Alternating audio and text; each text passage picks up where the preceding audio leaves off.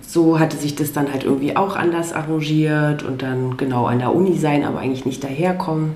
Dann bin ich auch noch nicht binär trans, also es ist halt irgendwie so ein Lebensgefühl, genau, immer so dazwischen zu sein. Mhm. Ja, und da drin irgendwie mir so irgendwie einen eigenen Platz finden müssen. Mhm.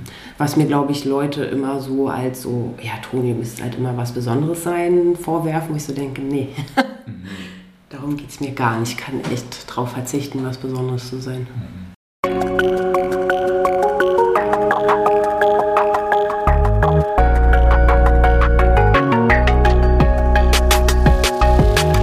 Herzlich willkommen zu einer neuen Folge von Somewhere Over the Hay Bale. Ich bin Fabian und porträtiere in diesem Podcast queere Menschen, die auf dem Land groß geworden sind oder im ländlichen Raum leben. Ich möchte so mehr Licht auf ihre Lebensrealitäten, Erfahrungen und Perspektiven richten. Denn queeres Leben existiert auch jenseits der großen Städte. Und dafür spreche ich in dieser Folge mit Toni. Zum Zeitpunkt der Aufnahme war Toni gerade frisch zurück in Berlin nach zwei Jahren auf Usedom. Dort blühte Tonis Herz auf, denn Toni bezeichnet sich selbst als Landei verloren in der Großstadt. Aber nicht nur dort, sondern auch seit des Großwerdens in Fürstenwalde in Brandenburg fühlt sich Toni zwischen den Stühlen und sucht so nach Worten für die eigene Lebensrealität und die Benennung biografischer Konfliktlinien. Mit Toni spreche ich deshalb über das Großwerden zur Zeit der Wiedervereinigung, damit verbundene Sprachlosigkeit in familiären Strukturen und zwei Jahre zwischen Strand, Reha-Arbeit und Massentourismus. Hallo Toni, schön dich zu sehen. Hi. hey, ähm, Toni, schön, dass du dir die Zeit nimmst.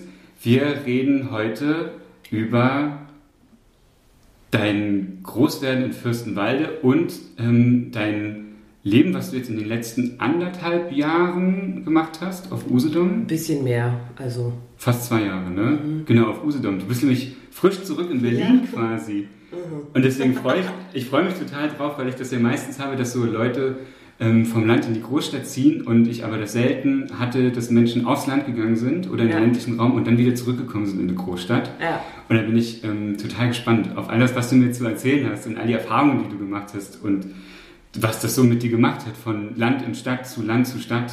Genau. Ich bin auch gespannt, was so rauskommt. Sehr gut. Toni, ja. bevor wir mit allen Sachen starten, darf ich dich immer fragen, mit welchen Pronomen fühlst du dich wohl? Mit keinem. Gut, danke. Ähm, genau, jetzt habe ich es gerade schon so ein bisschen äh, angeteasert. Tosni, du bist frisch zurück von Usedom nach Berlin gezogen. Ja. Bei dir würde ich gerne starten.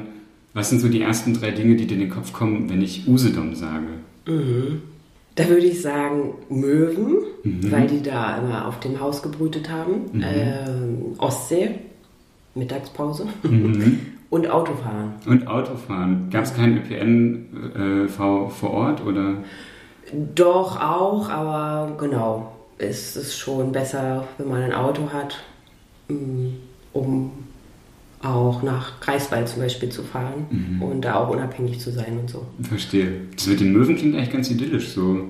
Ja, aber äh, war auch, also, ja, wenn die da morgens früh um vier Rabatz machen. Verstehe. okay. Hattest du äh, eine Wohnung oder ein Zimmer direkt am Meer? Genau, also ähm, in so einer Plattenbausiedlung. Mhm. Ähm, genau, und das waren dann vielleicht zu Fuß sieben Minuten bis zum Strand. Okay, eigentlich ganz geil so. Ja. Also für, für uns Berliner Stadtpflanzen, ja. die irgendwie immer gerne zumindest raus an die Brandenburger Seen fahren. Ja. Eigentlich schon ganz geil, so direkt am Wasser zu sein. Auf jeden Fall. Wie ja. ist das so für dich jetzt wieder so in Berlin zu sein? Äh, überfordernd tatsächlich. Mhm. Also ich bin auch noch gar nicht richtig angekommen. Mhm.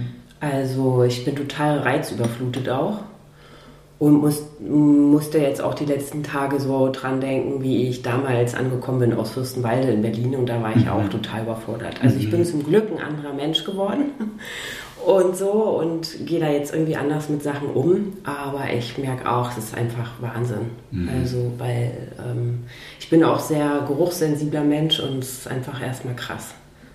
Was ist da so krass? Also erstmal, dass es so viele verschiedene Gerüche gibt mhm. und dann aber auch viele Gerüche, die ich halt nicht mag. Ähm, wo ich so merken muss, oh, ich muss erstmal wieder lernen, die so wegzu, mhm. überspitzt gesagt, dissoziieren. Also irgendwie so, das so von mir halten. Mhm. Verstehe ich. Ich habe immer so, wenn ich, ähm, ich fahre montags immer zum Gesangsunterricht mhm. und fahre da immer mit dem Fahrrad hin und muss da einmal durch Mitte durch. Und wenn ich bei meiner oh Gesangslehrerin bin, habe ich das Gefühl, ich muss erstmal so diesen ganzen, diesen ganzen Abgase erstmal so abhusten. Es dauert dann immer so ein bisschen, bis ich das Gefühl habe, ah, stimmt, das war ja eigentlich meine Stimme. Ja, ja. Und da merke ich das immer erstmal, wie ja. krass voller Autos und wie krass die Luft teilweise auch einfach ja. ist. Ja, die Luft auch, total. Ja. ja. Ähm, genau, du hast gerade schon gesagt, du hast früher schon in Berlin gewohnt. Mhm. Dann hast du dich aber ganz bewusst dafür entschieden, für eine Zeit nach Usedom zu gehen. Ja. Was war denn da so der Auslöser oder die Entscheidungsgrundlage dafür? Also so ein Auslöser war auf jeden Fall, dass ich gerade noch mal eine äh, Psychotherapie-Ausbildung mache, um so eine Approbation zu bekommen. Mhm. Und da muss man halt Praxisstunden ableisten. Und ich habe jetzt nicht so viel Geld im Background und es ist halt eben so, dass man bei diesen Praxisstunden, wenn man die jetzt in Berlin ableistet, halt 1000 Euro brutto bekommt mhm. und dann halt trotzdem noch die Ausbildungsraten zahlen muss. Und es für mich halt klar war, okay, ich muss irgendwo hingehen, wo ich äh, so normal bezahlt werde und das ist JWD. Mhm. Ähm, sozusagen, das war so der Auslöser und dann habe ich aber gemerkt, boah, eigentlich zieht es mich auch voll, mhm. so irgendwie aufs Land, weil ich halt irgendwie doch ein Landei bin. Äh, genau, verloren in Berlin. Aber ähm, genau, und Usedom ist halt, ich habe da so Bezüge durch ähm, Beziehungspersonen, die da aus der Nähe kommen und aufgewachsen sind und Familie dort wohnt und es dort halt auch so ein Ferienhaus gibt und so. Ah ja. Und ich daher da halt viel war und deswegen auch so ein bisschen die Gegend einschätzen konnte, worauf ich mich dann so einlasse und Verstehe. so. Und immer wenn ich da war, auch so dachte, boah, wie wäre es, wenn ich hier wohnen würde. Mhm. Es war immer so eine Frage im Kopf. Ich will wissen, wie es ist. Ja. Und wo hast du denn deine Praxisstunde gemacht? Die habe ich gemacht in einer psychosomatischen Reha-Einrichtung. Mhm. Und ähm, genau. genau, ich habe mich dabei gefragt, irgendwie so, ich kenne ja die Versorgungslage mit PsychotherapeutInnen in Berlin und die sagen ja meistens, ja genau, die sagen meistens so, ja, vielleicht in acht Monaten habe ich mal so einen Platz, weil es irgendwie. Schon gut. ja. Weil es irgendwie ähm, viel zu wenig Plätze gibt. Ja. Ähm, wie war das in Usedom? Wurdest du dann Kusshand genommen oder? Jein. Also ich muss schon sagen, dass die dort Schwierigkeiten haben, ihr Personal zu bekommen. Also mhm. da ist auch einfach viel unterbesetzt, deswegen gibt es auch eine andere Bezahlung. Aber ich habe dann halt schon gemerkt, dass äh, im Gegensatz zu meinen KollegInnen das für mich dann doch eher schwieriger da halt irgendwie rein äh, war, reinzukommen. Wo ich dann schon vermutet habe, dass das, weil ich eine queere Person bin. Mhm. Äh, weiß ich halt natürlich nicht. Hat mir jetzt niemand so ins Gesicht gesagt, aber ich hatte schon das Gefühl, boah, ich muss da mehr investieren und rödeln und mhm. das war halt auch eh so eine permanente Angst in mir, auch eben als queere Person, als äh, Transperson. Okay, wo finde ich was? Wer nimmt mich? Im Vorgespräch hast du mir gesagt, du hast eine richtig große Vorfreude gespürt auf Usedom. Ja, auf jeden Fall, weil es halt nicht irgendwie wirklich so Teile in mir gibt, die sich einfach äh, sehen, irgendwie auf dem Land zu wohnen mhm. und dort zu sein. Und ich dachte so, boah, wann, wenn nicht jetzt? Und irgendwie, ich war so voll gespannt, was passiert. Und natürlich aber auch aufregend mit der Reha-Einrichtung und so. Voll. Aber schon auch dieses wirklich so, boah, dieses so ein kleiner Traum von mir, mal zu wissen, wie es da ist, zu wohnen. Und hat sich das Gefühl gehalten oder hat sich das verändert über die zwei Jahre, die du jetzt da warst? Mm, es hat sich viel verändert, ähm, was aber halt auch, glaube ich, damit zu tun hat, dass ich das, also erstmal der Workload in der Klinik, mhm. dieses gleichzeitig dann an den Wochenenden zum Ausbildungsinstitut pendeln und das auch noch machen. Also ich war halt einfach äh, viel einfach mit Arbeit beschäftigt. Mhm. Ich glaube, das hat das schon viel beeinflusst. Und der andere Punkt ist, dass ähm, ich das einfach auch alleine entschieden habe und äh, meine ganzen Beziehungsmenschen um mich herum irgendwie nicht so mitgenommen habe. Mhm. Wo ich jetzt im Nachhinein auch dachte, ah ja, das ist auch so ein Ding einfach von früher. Mhm. So dieses, ich muss mich da jetzt irgendwie durchboxen. Mhm. Und auch bin es nicht gewohnt, solche Sachen mit Leuten zu besprechen.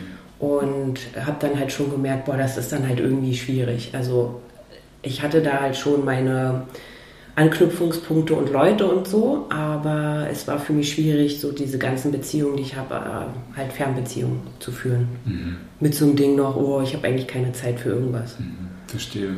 Ja. Würdest du das im Nachhinein anders machen mit der Erkenntnis, die du jetzt hast? Also Auf jeden Fall. Ja? ja. Was würdest du anders machen? Ich würde das mehr besprechen. Mhm. Und irgendwie so miteinander entscheiden und nicht so alleine. Ja. Toni geht durch die Wand mal wieder. okay. Und aber so, so ein anderes Gefühl hat sich auch gehalten, so ein Ding von irgendwas in mir ist auch total aufgegangen. Also ich habe halt schon gemerkt, wow, da kommt irgendwie ein Teil von mir zum Vorschein,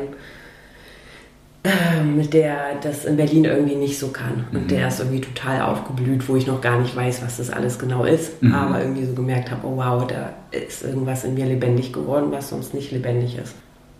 Also ich glaube, einmal ist es so die ganz Basic-Ebene von so Nervensystemen, mhm. dass ich halt einfach merke, Berlin überfordert mich mit den ganzen Reizen, was Menschen angeht, was wir gerade alles schon hatten. Ähm, und im ländlichen Raum kommt das halt anders zur Ruhe, mhm. weil es halt nicht reizüberflutet ist, irgendwie die Natur schnell nah dran und ich das einfach auch so gewohnt bin, halt sozusagen in der Natur aufzuwachsen und ich auch gemerkt habe, das war so ein Punkt auch in Berlin, der mir total gefehlt hat. What, die Kirschenzeit ist schon vorbei und ich habe es nicht mal mitbekommen, ja. weil ich nirgendwo einen Kirschbaum gesehen habe mhm. oder so. Und das ist so ein ganz wichtiger Teil in mir. Und ich glaube, ein anderer Teil ist halt auch so dieses in Beziehung sein mit Menschen. Irgendwie ist es eine andere Form von Abhängigkeit. Mhm die auch echt ätzend sein kann, mhm. wenn man von bestimmten Leuten abhängig ist. Und andererseits ist da irgendwie mehr so Wertschätzung drin. Also ich finde, Berlin ist so viel so konsumorientiert, auch was so Beziehungen angeht. Alle sind immer so busy und so. Und auch irgendwie ein bisschen raus aus der Bubble. Also es ist irgendwie weniger Bubble-Leben. Das ist halt zweischneidig, ne? Mhm. man muss sich mit dem arrangieren, was halt da ist und gleichzeitig ist es halt irgendwie cool. Man ist halt aufeinander angewiesen. Voll. Ja. Und ich glaube, der letzte Punkt ist tatsächlich dieses so, ich als Ossi ähm, da wieder mehr in so einer Region zu sein, wo das halt irgendwie mehr Ossis auch um mich rum sind. Und da ist auch in mir was aufgeblüht, auf jeden Fall. Das kann ich sehr gut nachvollziehen. Herrlich. Ja, voll.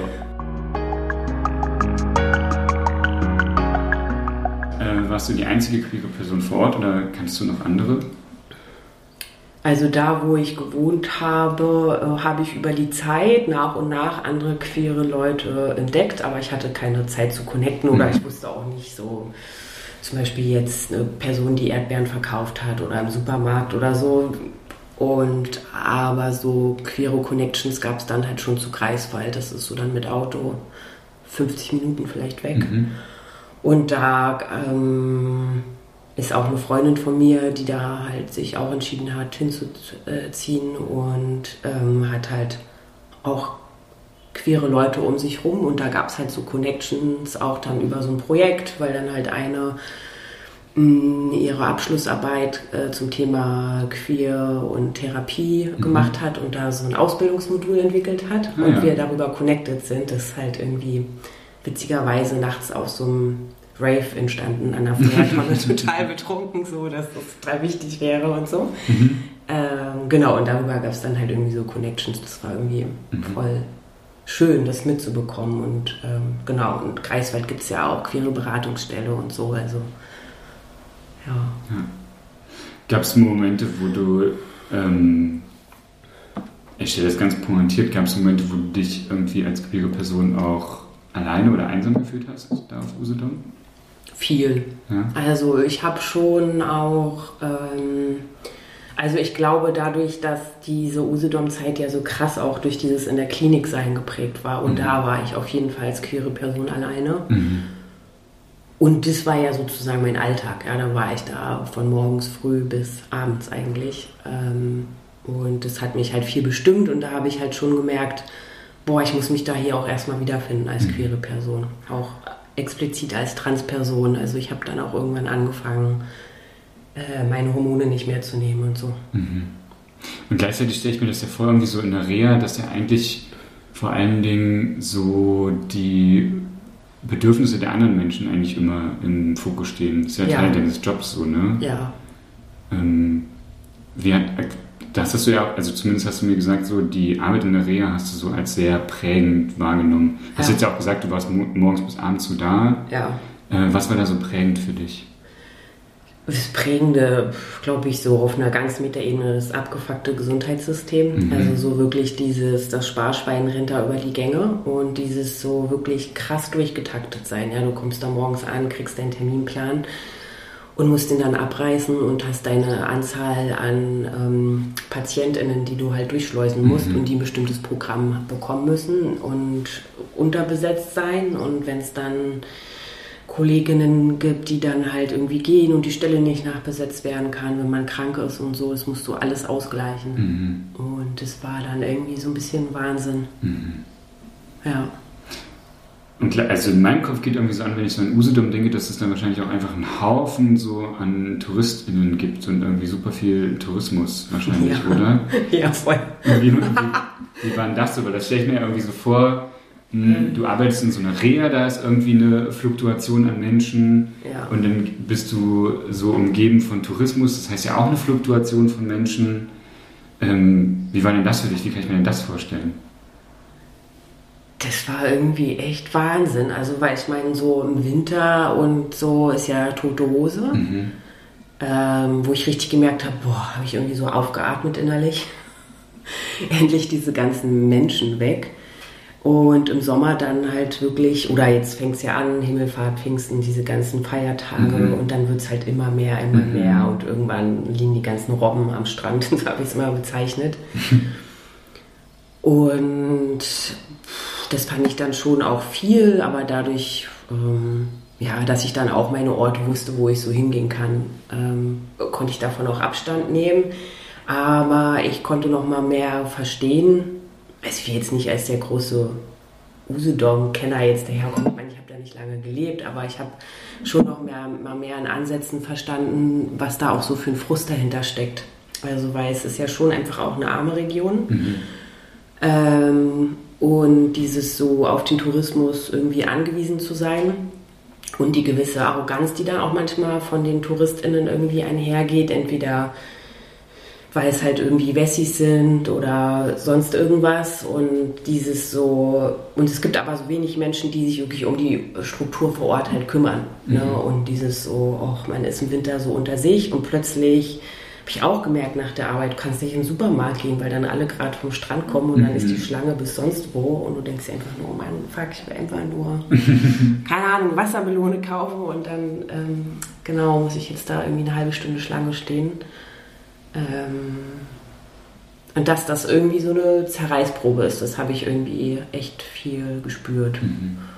Und auch so eine Traurigkeit da, dann zum Beispiel die ganze Dünenregion ist dann einfach alles voller so Klopapier und Sachen, die dann halt sind, wenn viele Leute so am Strand sind. Und ja. es hat sich immer angefühlt wie so ein Riesenfestival über mehrere Monate. Mhm. Und genau, danach hat man dann das leere Gelände, was dann auch erstmal so ein bisschen runtergerockt ist. Verstehe.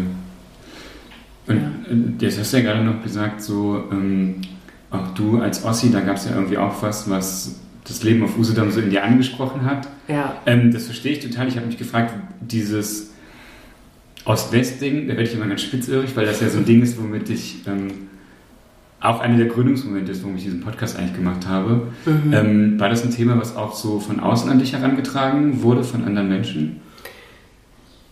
Ja, viel. Also so halt eben auch unter den KollegInnen jetzt speziell von mir. Also dass ich das Gefühl hatte, okay, das feste Personal, das sind halt eigentlich alles eher so Ossis und dann die KollegInnen von mir, die dann halt eben auch nur wegen Ausbildung und so bla bla bla, das waren dann halt viele Wessis sozusagen mhm. und äh, die dann einfach auch viel so abgekotzt haben, so, oh, immer dieses Mahlzeit, es geht mir auf den Sack und die Uhrzeit und dies und jenes. Meine Güte. Und viel auch sowas von, wenn jetzt so irgendwie diskriminierende Aussagen kamen, ja, das ist, weil ja hier alle vom Land kommen oder so, wo ich so dachte, hey, also wenn es jetzt zum Beispiel so klassistische Aussagen waren, die kenne ich genauso gut aus Berlin, das ist jetzt irgendwie nichts ähm, Spezifisches. Mhm.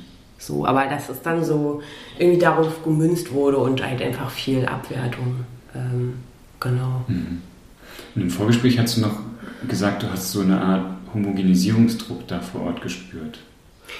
Ja, genau. Also nicht nur da vor Ort, sondern das verbinde ich halt schon mit äh, diesem auch auf dem Land sein. Also dieses dadurch, dass man halt weniger ist und in der Masse so untergehen kann, ähm, sind dann halt schon so, ich nenne es jetzt mal dominanzgesellschaftliche Themen, da, die dann nochmal mehr so Druck ausüben, die da einfach mehr im Raum sind und die man dann irgendwie so verhandeln muss. Klingt jetzt irgendwie so verschwurbelt abstrakt, aber halt irgendwie so. Ich verstehe, was du meinst. Ja, ja, ja voll. Ja. Ähm, ich glaube, es ist auch, also ich finde immer, es ist total okay, verschwurbelt und abstrakter irgendwie zu klicken. Naja, weil es ja, also, so weit sind wir nicht auseinander von unseren Geburtsjahren her. Und es ist ja, ich glaube, unsere Generation ja immer noch nach einer Sprachlichkeit sucht für so Sachen, ja. ne? Von so, wir sind zwar in einem wiedervereinigten Deutschland irgendwie groß geworden mhm. ähm, und teilweise wurde uns dann so Ost-Experience auch abgesprochen. Ja. Und gleichzeitig äh, gehe ich voll davon aus, dass alle in unserer Generation, die irgendwie im Osten groß geworden sind, gemerkt haben, dass es da halt aber trotzdem etwas gibt, was halt unsere Experience so ist. So, ne? ja. Und dass wir da nach einer Sprachlichkeit suchen. Ich ja. hatte das nämlich ganz lange, dass ich da nicht sagen konnte, was das ist, weil ich immer, wenn ich danach gesucht habe, ähm, mir vor allen Dingen westdeutsche Leute dann gesagt haben, so, ah Fabian, das finde ich jetzt aber nicht so cool, dass du immer noch in Ost und West denkst. Wir sind doch jetzt eigentlich so ein Land. Ich denke mir so, das ist eigentlich aber auch richtig uncool von euch, weil ich ja gerade versuche irgendwie nachzuvollziehen, was da passiert ist in den 90ern und Anfang mhm. der 2000er. Das waren nämlich nicht so einfache Jahre. Mhm. Ähm, Überhaupt nicht. Also voll. Und dazu muss ich aber diese Schablone irgendwie auch anwenden, um da halt eine Sprachlichkeit für zu finden. Ja, ja. Ähm, genau. Deswegen ja. finde ich das total okay, wenn es noch nicht ganz so konkret und ein bisschen schwammig ist, sondern wir suchen halt immer noch danach, finde ich. Ja, so verschiedene Homogenisierungsdrücke, was die Mehrzahl von Drucks. Drucks. Also so einmal so dieses so genau als äh, Ostperson sich halt irgendwie anzupassen, plötzlich so, okay, alles ist jetzt nur noch so Westen und das ist halt irgendwie cool und die Standards sind cool. Und andererseits halt so, ja, dieses ganze Nazi, rassistische, äh, rechte Klima, wo es ja auch viel Druck gibt, so, mhm. wo ich das Gefühl habe, dass da ja in so ländlicheren Regionen solche Menschen viel mehr Raum haben, ihren Druck auszuüben. Voll, genau. Sehr einfach ein riesengroßes Thema. Ja. Also war es schon immer, ja. So, ich fand das immer ganz witzig, wenn Leute so die Hände über den Kopf zusammengeschlagen haben und so, oh Gott, es gibt Nazis. Und so, ja, ja, schon so. Und jetzt werden sie, aber also genau, jetzt sind sie nochmal stärker im gesellschaftlichen Fokus, habe ich so das Gefühl. Mhm. Ja. Geboren wurdest du 1985 mhm. und groß geworden bist du in Fürstenwalde in Brandenburg. Ja. ähm, ich habe mich gefragt, wie gesagt, wir sind ja geburtstechnisch gar nicht so weit auseinander. Ich wurde immer Wendekind genannt, weil ich 1990 geboren wurde. War das ein Begriff, der auch mal für dich verwendet wurde? Da wäre die Frage, von wem wurdest du so benannt? Äh, von meinen Eltern zum Beispiel ah. und von so Leuten aus der Generation meiner Eltern, ja. die, glaube ich, so ein bisschen, weiß nicht, gefühlt so ein bisschen Verantwortung auch mitgeben wollten von, ach krass, du bist so mittendrin in diesem Prozess geboren, bei dir liegt irgendwie auch ein bisschen die Verantwortung, diesen Prozess so mit zu gestalten. War also, also ist jetzt im ja. Nachhinein so meine Lesart irgendwie. Ja, genau. ah, spannend. Also, also berührt mich irgendwie oder finde ich schön, dass das so irgendwie benannt wurde, weil ich glaube, bei mir ist es halt eher so ein, nee, eher so ein Schmerzpunkt. Also ich wurde auch von niemandem so benannt, aber mhm. es hat vielleicht auch was mit der äh, Familiengeschichte speziell zu tun, dass äh, meine Familie halt verfolgt wurde ähm, zu DDR-Zeiten. Und ähm, bei mir das gar nicht so Thema war, dass ich so ein Wendekind war, halt, sondern eher so dieses so, oh, ich bin ja so privilegiert, weil ähm, ich ja nicht mehr dieses ganze System mitmache mhm. und jetzt reisen kann und all diese Sachen. Ich bin ja auch sozusagen da die einzige Person da drin, die jetzt auch studiert hat und mhm. so. Also dass es halt eigentlich eher so mit so einem Druck oder sowas verbunden war und ich dann halt jetzt erst später durch so Politisierung und Zugänge zu so verschiedenen Sachen und Metaebenen und so gemerkt habe, boah, ich bin ja voll das Wendekind und ich habe auch irgendwo den Begriff ähm, gehört, Eisenkinder.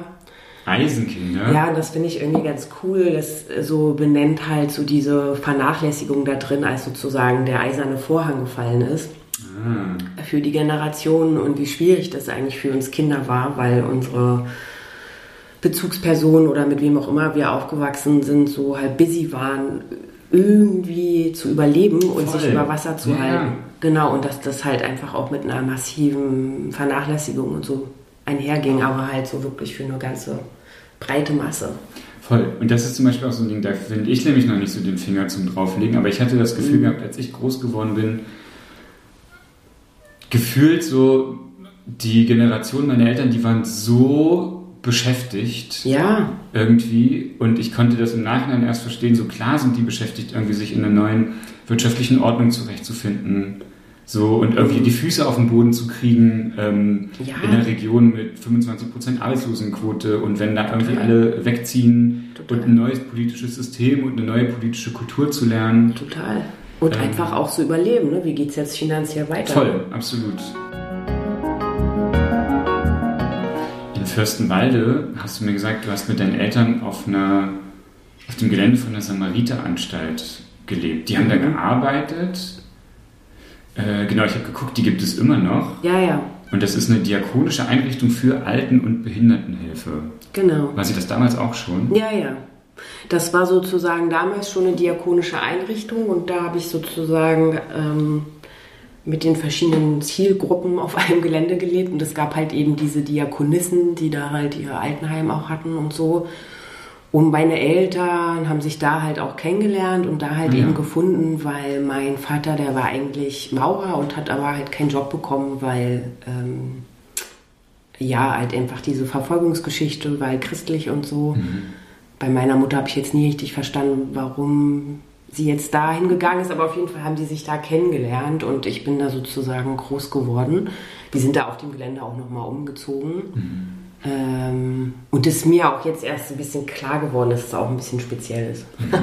Voll, deswegen würde ich einfach gerne fragen, ja. so, wie war es denn da auf diesem Gelände zu leben und da groß zu werden? Ich habe da überhaupt keine Vorstellung von. Mhm. Naja, es ist halt dann schon so ein eingesporener Kreis irgendwie. Mhm. Und man ist aber halt so, ja, man hat dann halt viel mit den MitarbeiterInnen, Kids äh, zu tun oder wenn äh, mein Vater da jetzt weggefahren ist mit seinen Leuten, die er betreut hat, in Urlaub oder so, dann und Sommerferien war, dann bin ich da halt auch mitgekommen oder so. Krass. Und ähm, das war schon dann auch irgendwie cool, glaube ich. Aber ich habe es auch noch alles gar nicht so richtig verstanden. Also ich kann ja noch, glaube ich, gar nicht so richtig sagen, wie es war, weil ich gar nicht so richtig weiß, okay, wie war das denn für andere Leute, die nicht aus dem Gelände groß geworden sind. Ähm, genau. Aber du warst nicht das einzige Kind auf dem Gelände, habe ich jetzt Nee, nee, genau. Da gab es halt dann die ganzen MitarbeiterInnen, Kinder und genau, mit denen ich dann da halt so gespielt habe und so. Ähm, genau, was dann halt auch irgendwie sowas Cooles hatte. Mhm. Und ich glaube aber sozusagen, dass es auf einer anderen Ebene auch richtig blöd für mich war, weil ich habe ja schon erwähnt, eben diese Verfolgungsgeschichte und ähm, mein Vater war halt auch inhaftiert und wie das ja in der DDR so war, so dieses so, wer ist IM und so. Und das mhm. waren natürlich auch Leute aus den Samariteranstalten und ähm, meine Eltern sind ja da geblieben und haben da halt bis zur Rente halt auch gearbeitet und das ist halt auch krass, in so einem, ich sag jetzt mal, überspitzt Täterumfeld irgendwie mhm. sich zu bewegen. Und ähm, ich habe jetzt genau auch nicht so guten Kontakt zu meiner Herkunftsfamilie und ich hatte auch zeitweise Kontakt abgebrochen und so. Deswegen habe ich auch noch nicht ganz so viele Gespräche geführt, warum die da jetzt geblieben sind. Aber ich kann vermuten, dass es natürlich auch für dieses so Wendedruck und so, wo arbeitet man jetzt? Also mhm die hatten ja da so eine interne Ausbildung. Ich weiß gar nicht, ob die da irgendwie arbeitsmäßig mhm. was bekommen hätten. Aber ja, also das heißt, ich würde vermuten, dass meine Eltern nicht so viel Space für uns drei Kinder hatten. Mhm. Wurdet ihr denn auch christlich erzogen dann? Ja, also ich bin in einer Kirche aufgewachsen. Mhm. War die auch auf dem Gelände dann, wenn das ein diakonisches Werk war? Also auf dem Gelände gab es eine Kirche, aber wir sind sozusagen in eine andere Kirche gegangen, ähm, in dem Dom mhm. zu Fürstenwalde und ähm, das war eigentlich auch ganz cool. Also ich glaube, das hat auch viel, äh, viel Gutes in meiner Kindheit gebracht, weil es da halt eben so eine Kirchengemeinde gab, die dann halt versucht haben, alle Leute, die halt in dem System nicht klarkommen und verfolgt werden und so weiter aufzufangen und da halt einfach ganz viel so Chorarbeit gemacht wurde. Ja. Also seitdem ich vier war bis ich dann weg bin, war ich da in diesem Chor und der damalige Kantor hat da echt krass viel, so sehe ich jetzt erst alles, so mhm. pädagogische mhm. Arbeit reingesteckt, dass ähm, wir sind dann immer jedes Jahr auf Chorfahrt gefahren. Das heißt, man hat im Sommer Programmcheck. Es gab immer eine Chorrüste im Frühjahr und dann hat er halt irgendwie versucht, so intern so Familien aufzubauen, damit alle aufeinander aufpassen und so. Ähm, genau, das heißt, ich bin immer so eigentlich in Großgruppen gewesen. ich glaube, das ist auch so speziell. Mhm. Und ist ja total untypisch eigentlich für so eine Ostbiografie. Ne? Ja. Also so einen christlichen Bezug zu haben. Ja, ja, total. Ähm, genau, du hast ja gesagt, dein Vater wurde zu DDR-Zeiten auch mal inhaftiert. Mhm. Da habe ich mich gefragt, so, was hat das mit euch als Familie gemacht? Habt ihr da drüber gesprochen? Mhm. Ähm, hast du das irgendwie mitbekommen, gemerkt? Also du warst ja dann vier, als die Mauer gefallen ist. Ja, ich habe das Gefühl, Story of my life. Also das prägt total viel. So, ich bin ja auch psychotherapeutisch und so. Ähm, da habe ich dann schon gemerkt, so wow, also es ist halt einfach ein krasses Trauma. Mhm. Ähm, und es war halt eben auch, mein Bruder war gerade frisch auf der Welt und meine Mutter war gerade schwanger mit meiner Schwester. Und das war halt irgendwie krass und eigentlich sollte er auch sozusagen im Westen und er hat sich aber geweigert, er wollte halt in der DDR bleiben. Mhm. Und es war halt bis zur äh, Wende sozusagen nie klar, ob er jetzt wieder inhaftiert wird und so weiter. Das heißt, die Bedrohung hat ja danach weiter existiert. So. Und er hat auch Krass. erzählt, er wurde aus der Haft entlassen und wusste es gar nicht. Mit einmal sollte er im Auto mitfahren, wurde auf dem Parkplatz rausgelassen und stand da und war so, okay, bin ich jetzt frei oder nicht? Ähm, und es ist aber damals auch nur passiert, weil sich ein Anwalt an meine Mutter gewendet hat, der das halt kostenlos irgendwie gemacht hat, begleitet hat und so. Und sozusagen, ich würde halt sagen, dass mein Vater komplex traumatisiert ist. Also er hat diese Diagnose nicht, weiß ich nicht, ob er es selber so sieht, aber aus so einer psychologischen Sicht würde ich das so sehen. Und das hat deswegen so extremst meine Kindheit geprägt, äh, wo ich auch jetzt erst merke, ähm, ja, was das macht. Zum Beispiel so diese kleine Sachen wie Radio anmachen. Ich habe es angemacht und sofort kam mein Vater und hat es wieder so leise gestellt, dass man es eigentlich nicht gehört hat. Und ich dachte so, was soll das? Und irgendwann, als ich mich für diese Geschichte interessiert habe, hat er halt eben auch erzählt, dass das halt einfach auch eine so eine Methode war, in, in dem Gefängnis ähm, den ganzen Tag DDR-Radio total laut laufen zu lassen. Aha. Dass das für ihn einfach ein absoluter Trigger ist. Mhm. Aber das wusste ich ja als Kind nicht. Mhm. Ne? Oder so meiner Kindheit war immer der Maßstab für so Freundschaften, ob die Person für mich ins Gefängnis gehen würde. Mhm. Ne, weil die sozusagen, als er inhaftiert wurde, die waren Crew, die halt so Sachen gemacht haben. Und ich meine, DDR-Verhörmethoden und so und wer knickt dann ein und wer sagt was und so weiter. Und ich merke halt voll, dass mich das eine Zeit lang total geprägt hat, dass ich danach, danach meine Freundschaften ausgesucht habe. Was haben die für Sachen gemacht, wenn du sagst, die waren so eine Crew? Weiß ich nicht. Okay. Also mal sagt mir mein Vater, also es wird, genau, was da gefragt wird, darüber geredet. Nein, überhaupt gar nicht. Mhm. Ähm, ich bin sozusagen die Nervperson, die da ähm, Fragen stellt und nachfragt und drüber redet. Ähm, und mal sagt mein Vater, er war total unpolitisch und mal hatten die da aber so eine politische Gruppe. Mhm. Und was ich halt weiß, ist, dass er halt inhaftiert wurde, weil sie Plakate an die Wände geklebt haben. Mhm. Verstehe. Genau, wo dann über Schriftproben äh, rauskam, dass das von ihm war. Okay, wow. Genau. Also ich bin halt auch mit sowas aufgewachsen, wie wenn meine Oma zu Hause angerufen hat, hat sie immer erstmal die Stasi am Telefon begrüßt und mhm. dann den Rest der Familie. Also es klingt einfach nach einem permanenten Momentum von Überwachung, so oder ja. sich überwacht fühlen. Ja, also es war auch so. Ne? Meine Oma hat auch erzählt, als mein Vater im Gefängnis war und Weihnachten war, ist sie dann zu meiner Mutter gekommen, weil, ne, weiß gar nicht, ob da meine Schwester schon da war oder nicht, ähm, aber auf jeden Fall mein Bruder und dann die Stasi erstmal schöne Durchsuchung mhm. gemacht hat und so. Ne? Krass, Also so diese ganzen Zersetzungsmethoden, also auch dieses so schlecht über um, sozusagen meine Familie reden, damit sich alle von ihr isolieren. Und so, die wurden halt so extremst angewandt. Deswegen mhm. hat mich das schon auch einfach krass geprägt. Mhm. Ja zurück zu ähm, wieder mehr Fokus auf dich. Ja. Ähm, also es hat ja auch was mit dir zu tun. Ja, ja, aber ich, ja, ja. Mhm. Ich habe mich gefragt, wann hattest du so dein inneres Coming Out? Weißt du noch, wann das so losging? Nee, also weil da kommt dann halt auch hinzu, dadurch, dass ich so extremst ähm, stressig aufgewachsen bin. Ich habe, glaube ich, bis ich zehn bin, bin nicht so wirklich Erinnerungen an meine Kindheit. Mhm.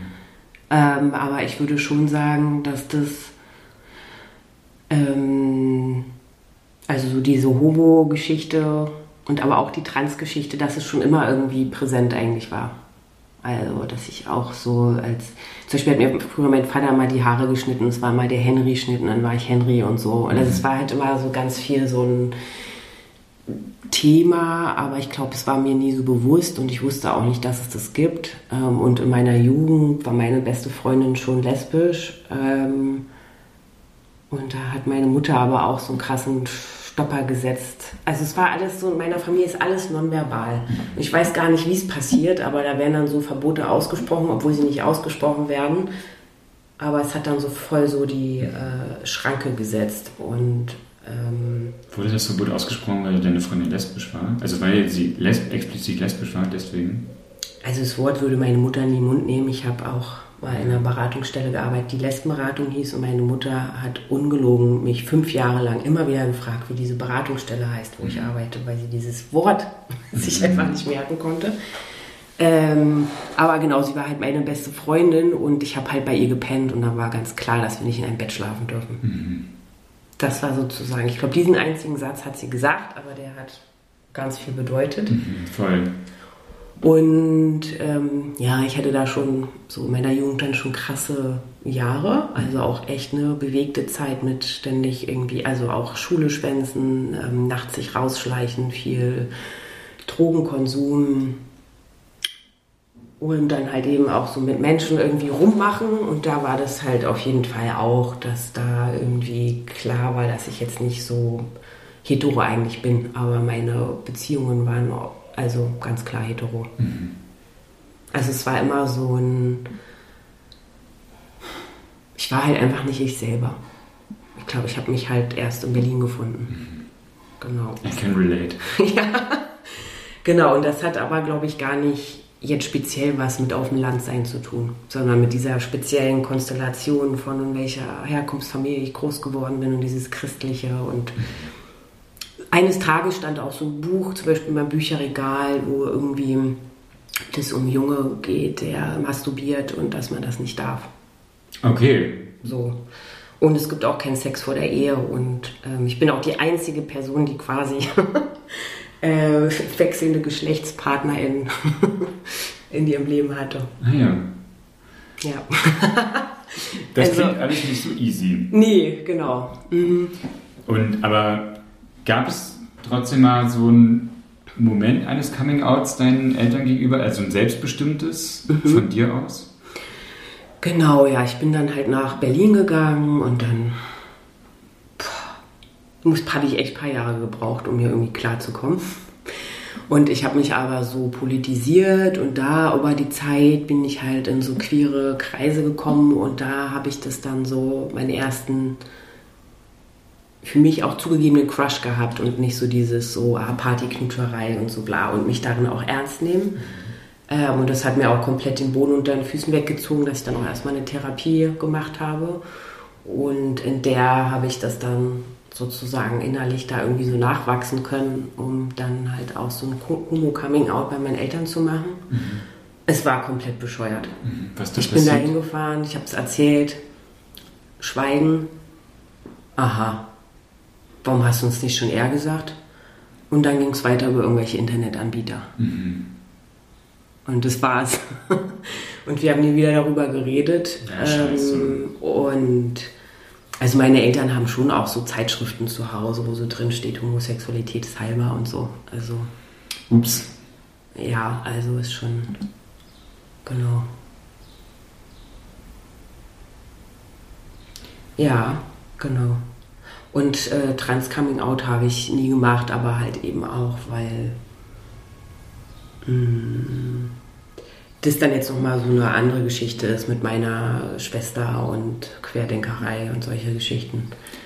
Genau, also es ist, genau, also überhaupt nicht easy. Und wie gesagt, ich hatte mhm. halt auch anderthalb Jahre oder so Kontaktabbruch gemacht und dann aber in der Pandemie entschieden, wieder Kontakt aufzubauen und muss mich da irgendwie mal so reinwurschteln. Das verstehe ich, ja. Und ist das was, wo du sagen würdest, das ist etwas, was du noch machen wollen würdest oder bist du auch fein damit, wenn das nicht passiert? Ich würde es so formulieren, mal gucken, ob ich noch irgendwann eine Lust empfinde, äh, denen dieses Geschenk zu überreichen. Mhm. So, und was damit so passiert, weil ich merke, so dieses so ich selber sein ist tatsächlich schwierig für mich. Mhm.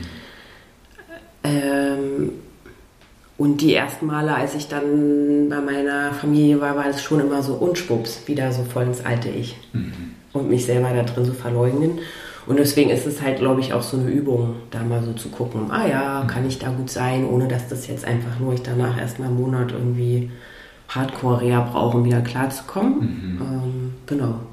Oder ob das vielleicht irgendwann was Nettes ist, wo ich dann vielleicht auch denke, hier, mein Geschenk. Ja, voll. Und das ist ja so auch das Ding so, ne? Hm, ich selbst zu sein als ein Individuum ist ja nicht nur mein Prozess, sondern es ist ja tatsächlich auch was, was ich mit anderen Leuten irgendwie so aushandle. So, ne? Weil ich möchte natürlich, dass die mich sehen und dass die mich ernst und respektieren als die Person, die ich bin. Genau. Wenn ich da allerdings die ganze Zeit gegen Mauern renne, dann kann genau. ich natürlich, ich als Individuum so viele Skills mir aneignen und so viele Kompetenzen irgendwie äh, noch und nöcher irgendwie anhäufen, wenn es halt, also, mhm. genau. Aber Toni kann doch immer durch die Wand. Apparently, ja. Ja, aber genau das ist es halt irgendwie. Und ja, die Prozesse da drin waren auch einfach schrecklich. So dieses, so ich bin zu sensibel und bla. So dieser ganze mhm. Scheiß, den er wahrscheinlich, oder weiß ich ja, viele Leute kennen. So. War das denn nach Berlin zu gehen, war das wie, war, war das dann anders? War das wie ein Befreiungsschlag? Hattest du dann hier Anknüpfungspunkte und Menschen, bei denen du dich selbstbestimmt outen und leben konntest? Ich war erstmal total lost. Mhm. Also ich glaube erstmal, weil es Großstadt war, dann aber auch so das Thema Uni hat mich komplett überfordert, mhm. auch so aus einer nicht akademischen Familie. Mhm. Ich glaube, ich habe mir die ersten drei Jahre ehrlich gesagt nur die Hucke voll gekippt. Mhm. Und ähm, um irgendwie so ja, mit diesem Großstadtfeeling auch klarzukommen. So diese Anonymität, dieses so Konsumieren, dieses nicht sich aufeinander beziehen. Keine Ahnung, in der Uni, da wurde sich auch, ich habe einfach fett gebrandenburgert, so einfach auch lustig gemacht, das habe ich mir abgewöhnt, wie man hört. Ähm, ich hatte das auch, als ich als ich in Bremen studiert habe, ähm, weißt du noch, im ersten Semester wurde ich mehrmals von Leuten darauf angesprochen, wie lustig ich denn ja, rede. Genau. bis ich mir dann irgendwann meinen Akzent abtrainiert habe. Ja, total. Ich kann das auch gar nicht mehr. Ich finde es richtig schlimm. Ich kann das nur, wenn ich mit meinen Friends von früher äh, auf einem Haufen bin. Also wenn jetzt ja. zum Beispiel, ich habe noch zwei Freundinnen, mit denen habe ich ziemlich engen Kontakt. Ähm, und das ist so, wenn wir uns sehen, dann geht es sofort los. Aber ich könnte, wenn du jetzt sagen würdest, sprich doch mal in deinem Heimatdialekt, könnte ich nicht aus dem Stegreif. Ich brauche da immer mindestens eine andere Person für. Dann habe ich gefragt, vielleicht ist es aber auch genau das, weil ich dann denke so, ah cool, wenn ich das mit einer anderen Person mache, bin ich halt nicht alleine, so, ne? Mhm. Sondern sind wir halt zu zweit und geben uns ja, dadurch, dass wir uns diesen Dialekt hin und her schmeißen, auch eine Form von Anerkennung, mhm. auf jeden Fall. Ja. Ähm, Genau. Aber genau, aber deswegen war das so, ist das so voll so verschiedene äh, Findungsprozesse. Ich glaube, erstmal ging es um sowas wie so in der Uni klarkommen, in der Großstadt klarkommen. Dann ging es darum, sich zu politisieren. Und da, wenn ich dann so Fragen gestellt habe, was Kapitalismus, dann wurden mir natürlich auch nur blöde Antworten entgegengeworfen. Mhm. Und dann halt irgendwie so dieses ganze Queere, dann kam das erst. Und da drin dann, genau. Und später danach dann so ich als weiße Person. Genau. Das hast du mir auch im Vorgespräch gesagt, dass du so ein Gefühl hast von so ähm, zwischen den Stühlen sitzen. Mhm. Das ist so ein wiederkehrendes Thema. Das Voll.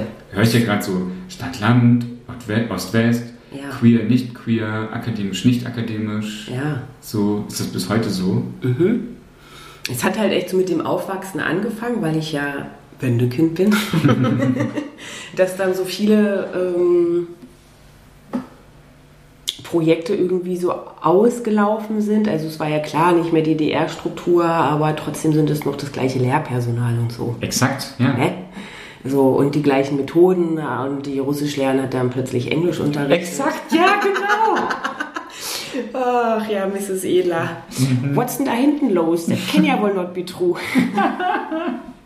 Bei uns war es auch so, der absolute. Klassiker. Ich habe es auch im Nachhinein erst gecheckt, warum eigentlich die meisten alten Frauen Russisch und Englisch unterrichtet haben. Und dann erst später habe ich gecheckt, so, ja, ich verstehe das schon, warum ja, ja. das jetzt so ist. Voll.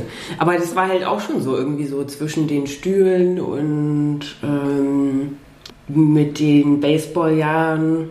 So hatte sich das dann halt irgendwie auch anders arrangiert und dann genau an der Uni sein, aber eigentlich nicht daherkommen. Dann bin ich auch noch nicht binär trans, also es ist halt irgendwie so ein Lebensgefühl, genau, immer so dazwischen zu sein. Mhm. Ja, und da drin irgendwie mir so irgendwie einen eigenen Platz finden müssen. Mhm. Was mir, glaube ich, Leute immer so als so, ja, Toni, müsste halt immer was Besonderes sein, vorwerfen, wo ich so denke, nee. mhm. Darum geht es mir gar nicht. Ich kann echt darauf verzichten, was Besonderes zu sein. Mhm. Gibt es etwas Positives, was du so diesem zwischen den Stühlen abgewinnen kannst? Ich muss mich anstrengen. Mhm. Also ich glaube, in zehn Jahren werde ich sagen, ja voll. Aber ich glaube, es ist gerade so ein bisschen meine Arbeit da drin zu gucken, was da drin vielleicht auch geil ist. Mhm. So an Flexibilität und irgendwie so.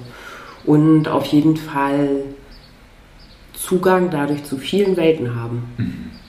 Voll. Wo ich so das Gefühl habe, so das, ähm, ja, was ich auf jeden Fall sagen würde. Ich habe echt dadurch Zugang zu vielen Welten. Mhm.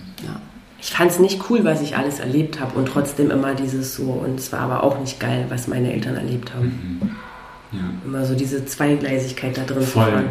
Ja, das verstehe ich richtig gut. Mhm. Also so, ne, da irgendwie einen guten Umgang mit zu finden. Ja. Und ich frage mich ähm, gerade auch so, du hast eine psychotherapeutische Ausbildung, da geht es ja darum, eine Sprachlichkeit für Sachen zu finden und Sachen benennen zu können. Ja. Äh, du bist queer, das ist ja auch nochmal eine andere Sprachlichkeit, die sich Menschen so aneignen, um Sachen benennen zu können. Mhm. Ähm, so diese Frage von Ost-West-Diskursen, da eine Sprachlichkeit zu finden, woher kommt das bei dir? Ist es genau das, dass es halt irgendwie, also es mhm. hätte ja auch die Möglichkeit gegeben, dass du das einfach so mitnimmst und als ein Verhaltensmuster so mit dir trägst, aber mhm. ich habe ja so das Gefühl, du suchst eigentlich ja aktiv nach Benennungen und Sprachlichkeit? Woher kommt das? Weiß ich nicht so genau. Also meine Annäherungsversuche sozusagen in der Herkunftsfamilie sind, ja okay, ich bin halt eben ein Wendekind und äh, meine, mein Bruder hat ganz viele andere Sachen abbekommen. Meine Schwester ist hyperängstlich. Also obwohl ich sozusagen das Jüngste bin, musste ich die halt immer begleiten, überall hin. Obwohl ich auch total die Angst-Issues habe, aber ich musste quasi immer stärker und größer sein.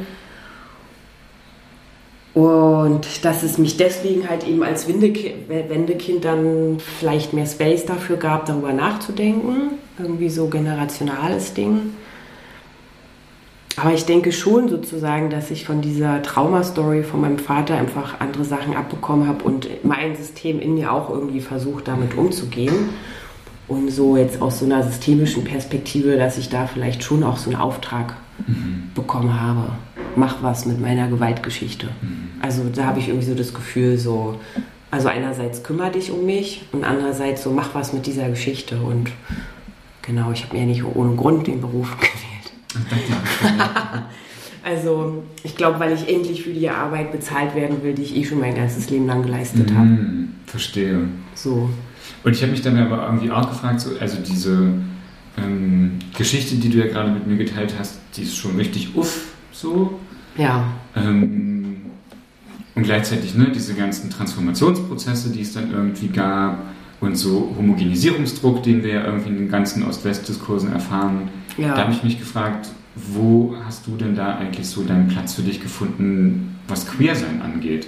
Mhm. Weil ich mich nämlich, also das ist auch eine mhm. Frage, die mich persönlich interessiert, weil ich mich ganz oft gefragt habe, diesen ganzen Identitätssachen und so ökonomischer Druck, der auf mhm. uns irgendwie abgewälzt wurde, habe ich mich manchmal gefragt, ob mir da nicht einfach auch eine Leichtigkeit und ein Raum gefehlt hat, überhaupt mich mit Queer auseinandersetzen zu müssen, äh, zu können, weil ich mich mhm. mit so vielen anderen Sachen auseinandersetzen musste, die irgendwie sich mit meiner Identität verwoben haben. Genau, habe ich mich gefragt, ja. auch mit dieser krassen Familiengeschichte, ja. wo war da Platz für dein Queer-Sein? Gar nicht. Deswegen habe ich das halt auch erst so irgendwie in Berlin gemacht, mhm. so, weil wie gesagt, ich glaube, ich habe da bestimmte Teile von mir einfach in eine Besenkammer eingeschlossen und hatte da irgendwie keinen Zugang zu. Und das hat mir viel auch an Lebenslust genommen. Mhm. ähm, ich hatte auch immer so ein Gefühl, oh, ich finde irgendwie Leben anstrengend. Mhm. So, und das hat sich halt erst geändert, als ich Zugang zu diesen Teilen in mir gefunden habe. Mhm. Und ähm, ja, oder einen Zugang zu mir überhaupt. So, mhm. ich hatte das Gefühl, so meine Rolle in der Familie war ja auch immer, andere zu versorgen. Mhm. So. Parentifizierung. Yes, genau. Mhm, ich wollte auch. Ja. ja, der Schmerz stark sein zu müssen. Und das ist halt so ein ganz großes Thema. Voll. Ja, ja scheiße. Mhm. Jetzt hast du jetzt, jetzt bist du ja wieder hier so in Berlin. Ich spanne noch mal kurz den Bogen. Ja. Genau, du hast ja gesagt, so, hm, du wolltest auch nicht so ganz unbedingt von Usedom wegziehen. Ja. Ja. So wie ich, da, echt so ein kleiner Heartbreaker hier. Weil dein Gesicht verändert sich auch sofort ja. so. Ähm, genau, du hast halt auch gesagt, so deine Menschen hier in Berlin, die hast du vor allen Dingen vermisst. Ja, weil das halt einfach auch dann. Ich frage mich auch, wie das wäre, wenn ich da jetzt gewohnt hätte und nicht diesen Arsch voll Arbeit mit der Pendelei gehabt hätte. Mhm. So, aber wahrscheinlich wäre ich, ja, keine Ahnung, wäre ich dann vielleicht auch eher nach Greifswald gezogen. Ich weiß es nicht, keine Ahnung. Aber es gibt auf jeden Fall dieses Landei in mir, was da halt irgendwie Dinge entdeckt hat und die einfach noch weiterleben will. Weil ich habe auch so das Gefühl, nach knapp zwei Jahren, was ja nicht ganz waren, hat es überhaupt erst angefangen, dass sich da Sachen gesettelt haben und Beziehungen aufgebaut haben mhm. und da drin zurechtkommen. So als eine Seite. Aber ich meine, viele andere Seiten auch die einfach auch echt schwierig waren. Also mhm. ich meine, es ist eine komplett weiße Insel einfach. Was mir schon auch immer so einen Knoten im Bauch gemacht hat. Also es ist halt irgendwie, ich muss da noch, glaube ich, extremst viel suchen und mhm. bewegen. Mhm. Und irgendwie denke ich, es war nicht das letzte Mal, dass ich auf dem Land gelebt habe. Ich liebe So kann ich nicht sterben. Toni, danke. Gibt es was, was du noch sagen möchtest, während die Aufnahme noch läuft? Du musst nicht. Doch, ich will dir einfach mal danken. Also ich finde es echt cool, dass du dieses Projekt machst und ich kann mir auch vorstellen, ähm, ich habe das auch Leuten in Greifswald zum Beispiel gesagt, die waren voll so, oh mein Gott, wie cool ist das denn? Es ist ja auch immer so eine so eine Herzlichkeit da drin und ein Herzschmerz, da ist ja beides halt irgendwie da und es berührt, glaube ich, unheimlich viele Leute und deswegen finde ich das so geil, dass du da einfach so deine Zeit und dein Herz da reinsteckst und ich das ja auch gemerkt habe, so in den Vorgespräch und diesen ganzen Ausarbeiten und so, mm, dass ich diese Arbeit einfach unheimlich wertschätze und einfach total sweet auch für mich, so einen Raum zu haben, weil ich bin ja echt gerade total durchgeschüttelt mit mhm. allem, ähm, da mal Fragen gestellt zu bekommen und einen Raum zu haben, ne? apropos keinen Raum zu haben. Und das ist halt irgendwie richtig, richtig schön. Biografische Arbeit und die Auseinandersetzung mit dem eigenen Großwerden sind richtig komplexe Angelegenheiten. Unter anderem auch deswegen, weil da so viel Schmerz drin stecken kann. Auch jener, durch den sich unsere Familien durchgeboxt haben, den sie erfahren haben und der uns am Ende aber auch mitgegeben wurde. Insofern finde ich es immer großartig, wenn sich Menschen wohlwollend Zeit zugestehen, um Dinge zu verstehen und versprachlichen zu können. In der Suche steckt aber auch viel Potenzial und Schönheit. Den Prozess offen zu halten und sich selbst neu zu entdecken, birgt auch den Zugang zu verschiedenen Welten. Tonis Geschichte zeigt mir einmal mehr, dass unsere Biografie nicht nur unsere ist, sondern immer die Schnittmenge aller Menschen, die unser Großwerden gestaltet haben, uns Geschichten und Emotionen zugänglich gemacht haben und mitunter diese aber eben auch verwehrt haben. Und auch beim Queersein. Unser Queersein handeln wir niemals nur mit uns alleine aus, sondern immer mit den Menschen und Strukturen um uns drumherum. Die eigene Identität, Lebensrealität und Sicherheit funktioniert dabei nur im Zusammenwirken mit unserem Umfeld. Deshalb ist es so wichtig, auch im ländlichen Raum für queerfreundliche Orte und Strukturen zu sorgen. Auch wenn Menschen nicht immer offen queer leben. Sicher und frei zu leben heißt auch immer, sich mit den Umgebungen entwickeln zu können und nicht nur in Opposition zu ihnen. An dieser Stelle vielen Dank an dich, Toni, dass du deine Geschichte mit mir geteilt hast und danke für deine lieben Worte auf jeden Fall. Das war Somewhere Over the Haybale. Ihr findet alle Folgen überall dort, wo ihr Podcast hört. Ich freue mich bei Instagram und per E-Mail über eure Fragen und euer Feedback. Und wenn ihr jetzt merkt, hey Fabian, meine Geschichte ist voll was für deinen Podcast, dann meldet euch doch gern bei mir. Wirklich, wirklich gern. Ich bin gerne in Kontakt mit euch. Bis dahin.